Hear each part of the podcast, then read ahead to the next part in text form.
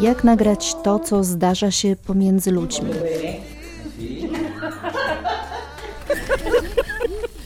W jaki sposób opowiedzieć o miłości? Gdybym mogła się śmiać, to bym się śmiała od rana do wieczora. No.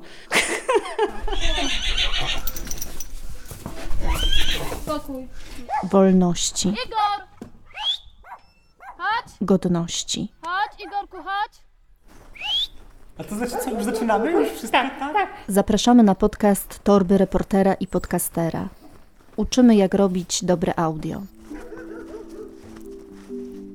Cześć, to znowu ja, Hanna Bogoria-Zakrzewska. Będę opowiadała o tym, jak wzbogacić podcast historyczny.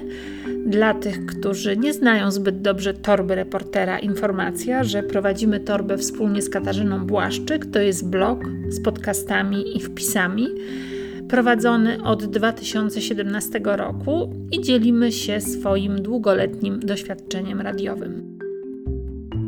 A dziś znowu o podcaście historycznym, co jest o tyle ciekawe, że ja nie jestem jakąś wielką fanką audycji historycznych, choć trochę ich w życiu zrobiłam.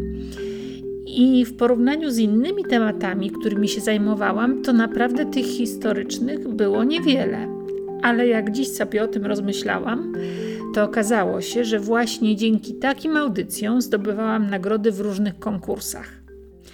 I myślę, że wynikało to z faktu, że im mniej ciekawy dla mnie był temat, mniej porywający, tym bardziej się do niego przykładałam, bo zależało mi na tym, żeby te mniej lubiane przeze mnie tematy też trzymały poziom. Kosztowało mnie to sporo pracy, ale warto było. I dziś właśnie dostałam od znajomego taką wiadomość, którą przeczytam, bo ona potwierdza, że warto wkładać wysiłek w to, co się robi. A to, co ja proponuję, do czego Was namawiam w tym podcaście, no to właśnie do pewnego wysiłku, do zrobienia czegoś więcej niż zwykle. Zaraz znajdę tę wiadomość, żeby przeczytać. O, słucham jednego reportażu z radia i z trudem słucham. Nigdy za bardzo nie słuchałem innych reportaży niż Twoje i myślałem, że to jest ogólnie obowiązujący poziom w radiu. Teraz rozumiem, czemu jesteś legendą. Ledwo mogę słuchać takiego reportażu jednego z Koszalina. Zero dynamiki, dramaturgii, brak dźwięków, podkładów, przejść, nuda. Wkurzony jestem.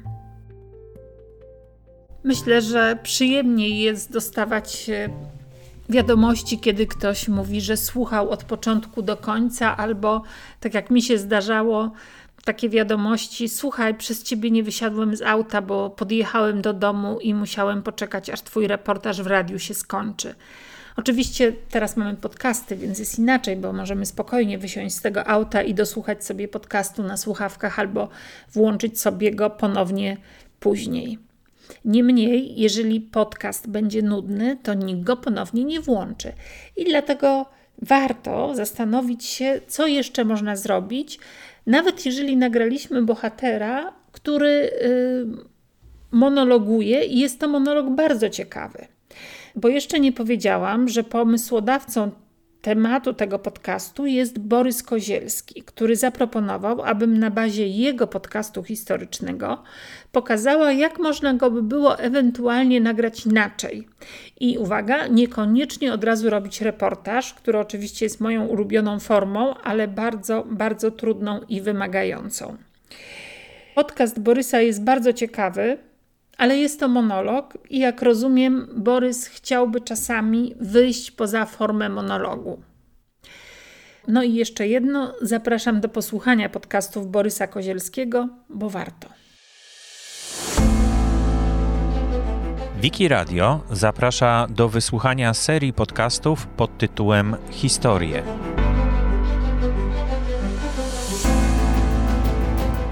Prawdziwe zdarzenia opowiedziane przez tych, którzy je przeżyli.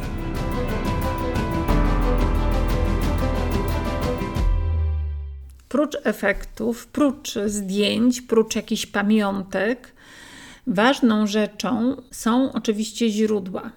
źródła takie historyczne. Od czasu, jak odeszłam z radia, nie mogę z tego aż tak korzystać, jakbym sobie życzyła, ale po pierwsze, zawsze się pytam moich rozmówców, czy może mają jakieś archiwalne nagrania. Wcześniej pytam się także o listy, które będzie można przeczytać w podcaście, co jest ważne, tak? Pamiętniki czasami można znaleźć. Pytam o te zdjęcia, które później wspólnie oglądamy, o przedmioty pamiątkowe, które również wspólnie oglądamy.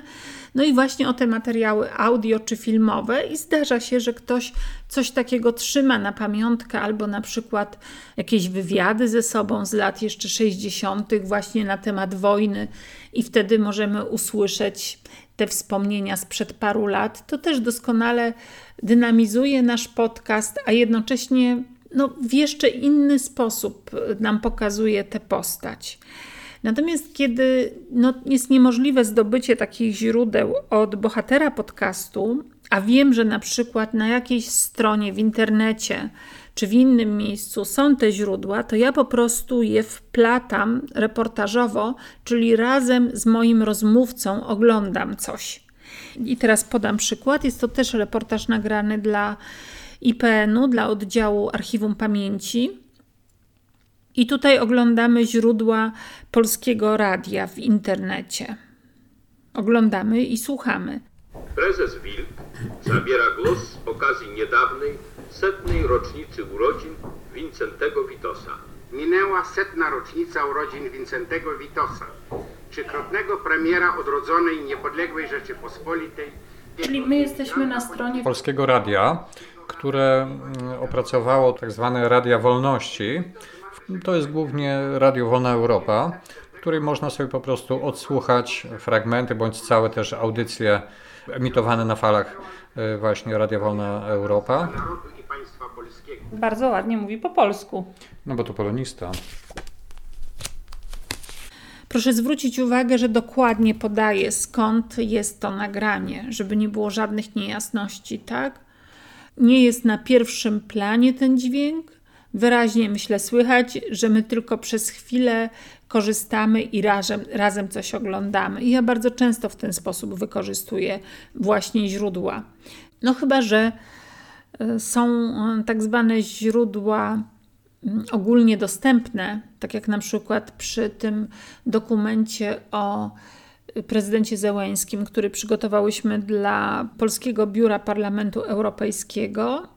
Korzystałyśmy z przemówień prezydenta, które znalazły się na stronie Parlamentu Europejskiego, więc z tego wolno nam było skorzystać, rzeczywiście. A teraz fragment podcastu Antonim Machecie, podcast nagrany również dla Archiwum Pamięci. Mamy tutaj przykład, jak zaczynam od y, szczegółu, czyli od pamiętników, i później przez cały podcast ta historia prowadzi do uniwersalnego przesłania, czyli od szczegółu do ogółu. Po drodze właśnie czytam pamiętniki. To jest kolejny sposób, co można wprowadzić w naszym podcaście. To jest narracja albo to jest lektorskie czytanie. No w, w moim przypa- w tym przypadku to jest moje czytanie, może nie najpiękniejsze, bo pamiętam, że miałam wtedy duże problemy z głosem. Ale posłuchajmy tego fragmentu. Tutaj są te wszystkie pamiętniki Eugeniusz Batko. ponumerowane. Rzeczywiście to pismo Jest bardzo to, ładne, Pismo to równiutkie. jest tak, to, to jest pismo, no proszę zostać. Ojej. No, A pan je przeczytał, czy nie? No, rany boskie. to- Proszę mnie nie urażać. Jeden, pamiętnik dwa. Mogę y, dotknąć? mogę dotknąć. Aż się Pamię- boję, bo to taki skarb jest. Pamiętnik trzy. Poznałem piękno życia. Pamiętniki Antoniego Machety. Tak, tak. Rzecz absolutnie fascynująca. 10 zeszytów, rzecz pisana u schyłku jego dni. Rafał Dyrcz. Wszystko wskazuje na to, że skończył je spisywać niecałe dwa lata przed śmiercią. Niewątpliwie spisane na podstawie nie tylko tego, co Antoni Macheta zapamiętał, ale spisane na podstawie osobistych notatek, które są naprawdę świadectwem zupełnie wyjątkowych, wyjątkowych i typowych zarazem losów Polaków, którzy urodzili się pod zaborami, którzy o wolną Polskę walczyli, którzy wolną Polskę budowali. Potem walcząc o tę wolną Polskę przyglądali się no, tragedii kraju, który na ich oczach był po prostu mordowany. Wydaje mi się, że jestem już starszym człowiekiem, bo przecież w kwietniu 1965 roku przeszedłem w stan spoczynku jako człowiek z ukończonym 65 rokiem życia. Prawdę mówiąc, byłem już trochę zmęczony stałą, codzienną pracą. Jednak, że czuję jeszcze krzepę w moich mięśniach, po paru tygodniach wypoczynku będę musiał jakąś pracę podjąć, żeby nie poddać się uwiądowi starczemu. Proszę zwrócić uwagę na to, żeby opisywać to, co widzimy, tak jak ja tutaj zwróciłam uwagę chociażby na pismo, tak? Nie oglądamy w milczeniu, bo, bo to dla audio nie jest dobre, to nie jest wideo. W związku z tym musimy tutaj nauczyć się opisywać to, co widzimy, ale nie w taki szkolny sposób, że na obrazku widzę to i to, tylko w taki bardzo, bardzo naturalny sposób. Co nam jeszcze może dać to, że jesteśmy u naszego bohatera w domu? Podsumuję kolejny raz. Weszłam do niego na otwartym mikrofonie, wyciągnęłam z, razem z nim z szafy jego pamiątki, zdjęcia, poszukałam materiałów audio, posłuchałam materiałów archiwalnych z internetu. Co jeszcze mogę zrobić? No, mogę jeszcze dopilnować, jeśli wiem, że mój rozmówca ma żonę albo ma jakąś wnuczkę albo syna, to żeby ten ktoś się pokazał podczas tego mojego pobytu. Może przyjść na koniec, ale wtedy uzyskamy ten drugi głos, który wcale nie musimy dawać na końcu podcastu. Możemy go wpleść gdzieś w trakcie. I to nam też bardzo ożywi i też nam pokaże go w takiej sytuacji codziennej, normalnej. Znowu zobaczymy jakąś inną twarz y, naszego rozmówcy. I ja tak zrobiłam w przypadku podcastu o Michale Muniku. To był też reportaż nagrany dla Archiwum Pamięci.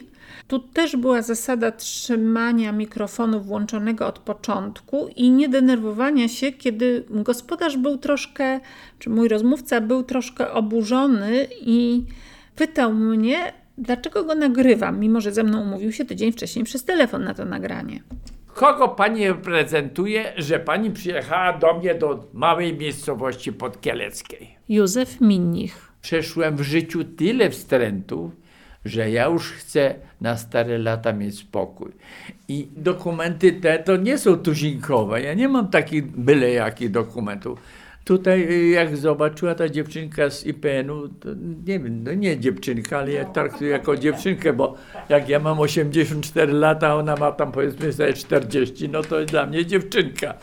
Jak ta dziewczynka to zobaczyła, to bardzo jej się to wszystko podobało. Taki był początek, a później włączyła się żona.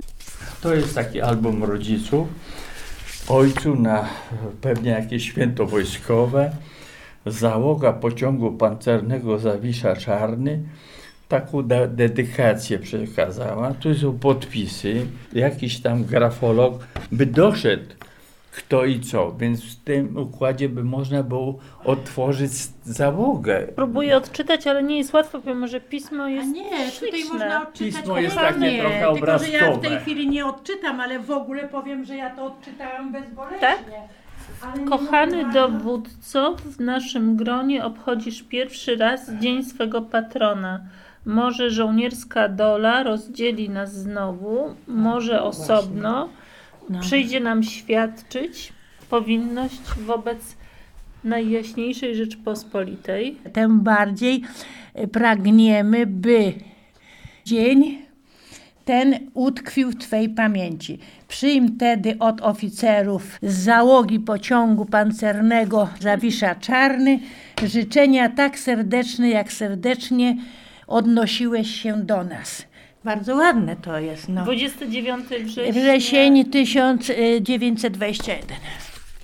Oczywiście oglądamy, szeleścimy jak zawsze, to już jest normalne w moich podcastach. A teraz to zapowiadane wcześniej ożywienie, zdynamizowanie i pokazanie innej perspektywy, przez to, że żona Michała Minika akurat była w domu, kiedy ja go nagrywałam.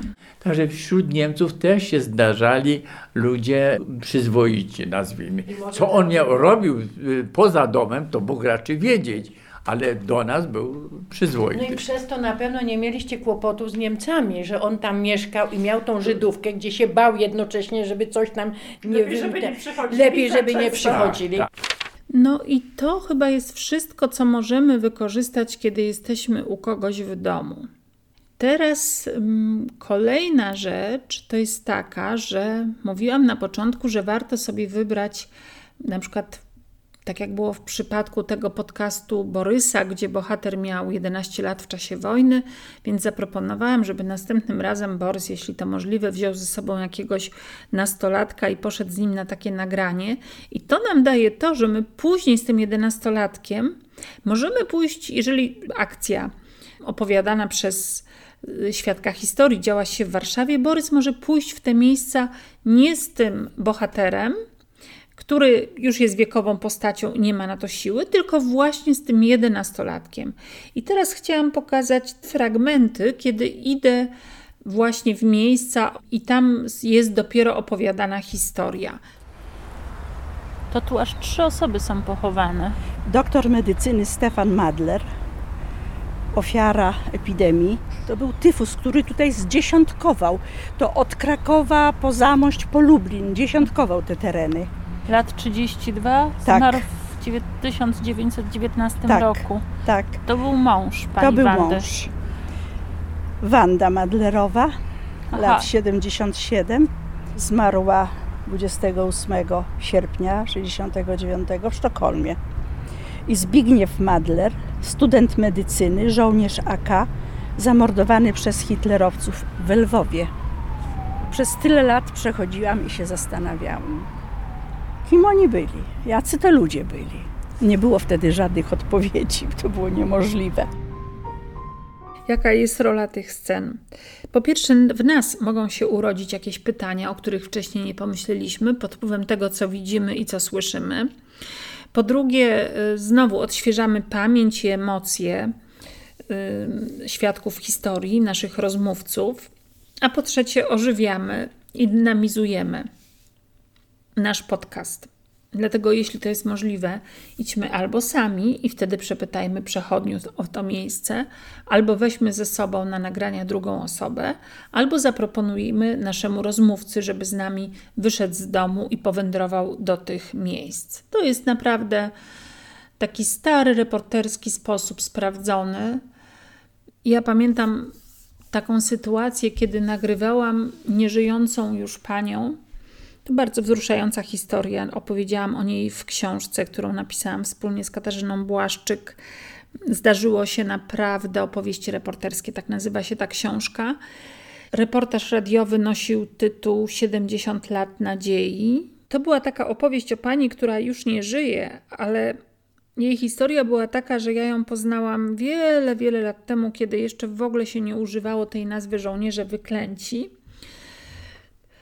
Przez przypadek się o niej dowiedziałam, pani Józefa Gadecka, że ona szuka zwłok swojego męża. Jej mąż, ona też byli oboje w winie, czyli w tym y, należeli do żołnierzy wyklętych, jakbyśmy teraz powiedzieli, a przez wiele lat PRL-u i, i do lat 90. mówiło się o tych osobach, że to byli bandyci, którzy walczyli z rządem.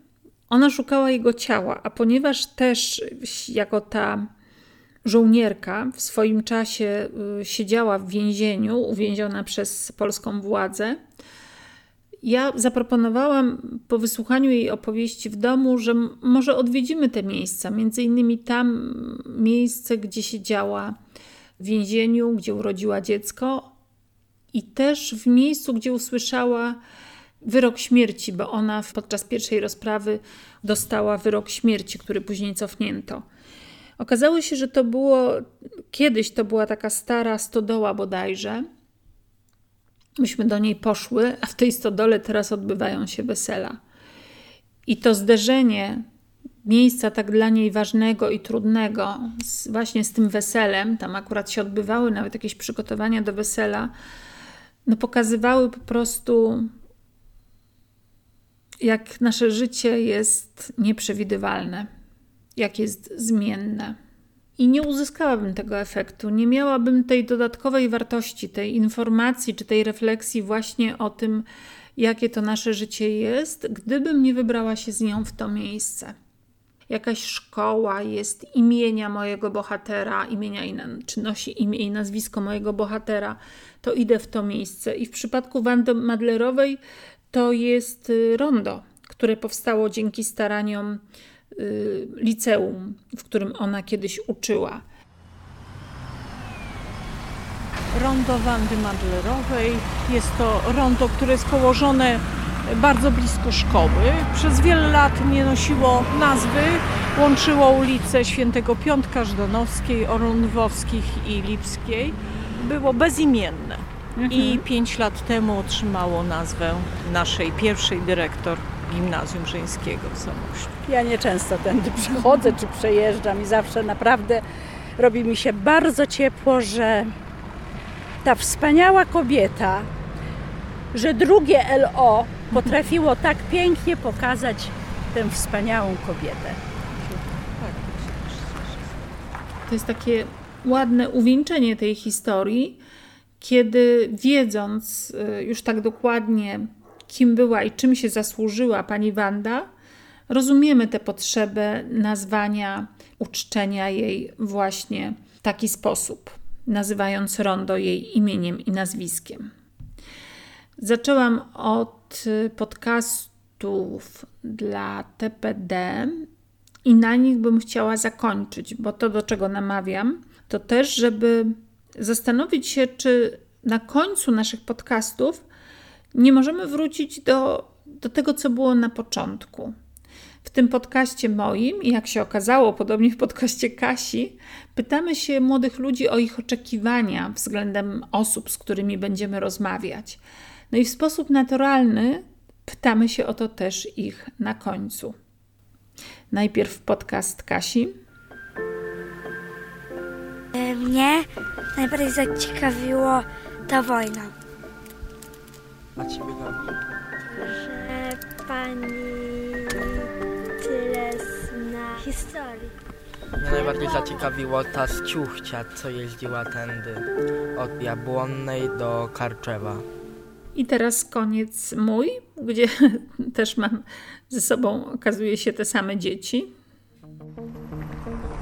Było bardzo fajnie. Czym cię ten pan zaskoczył?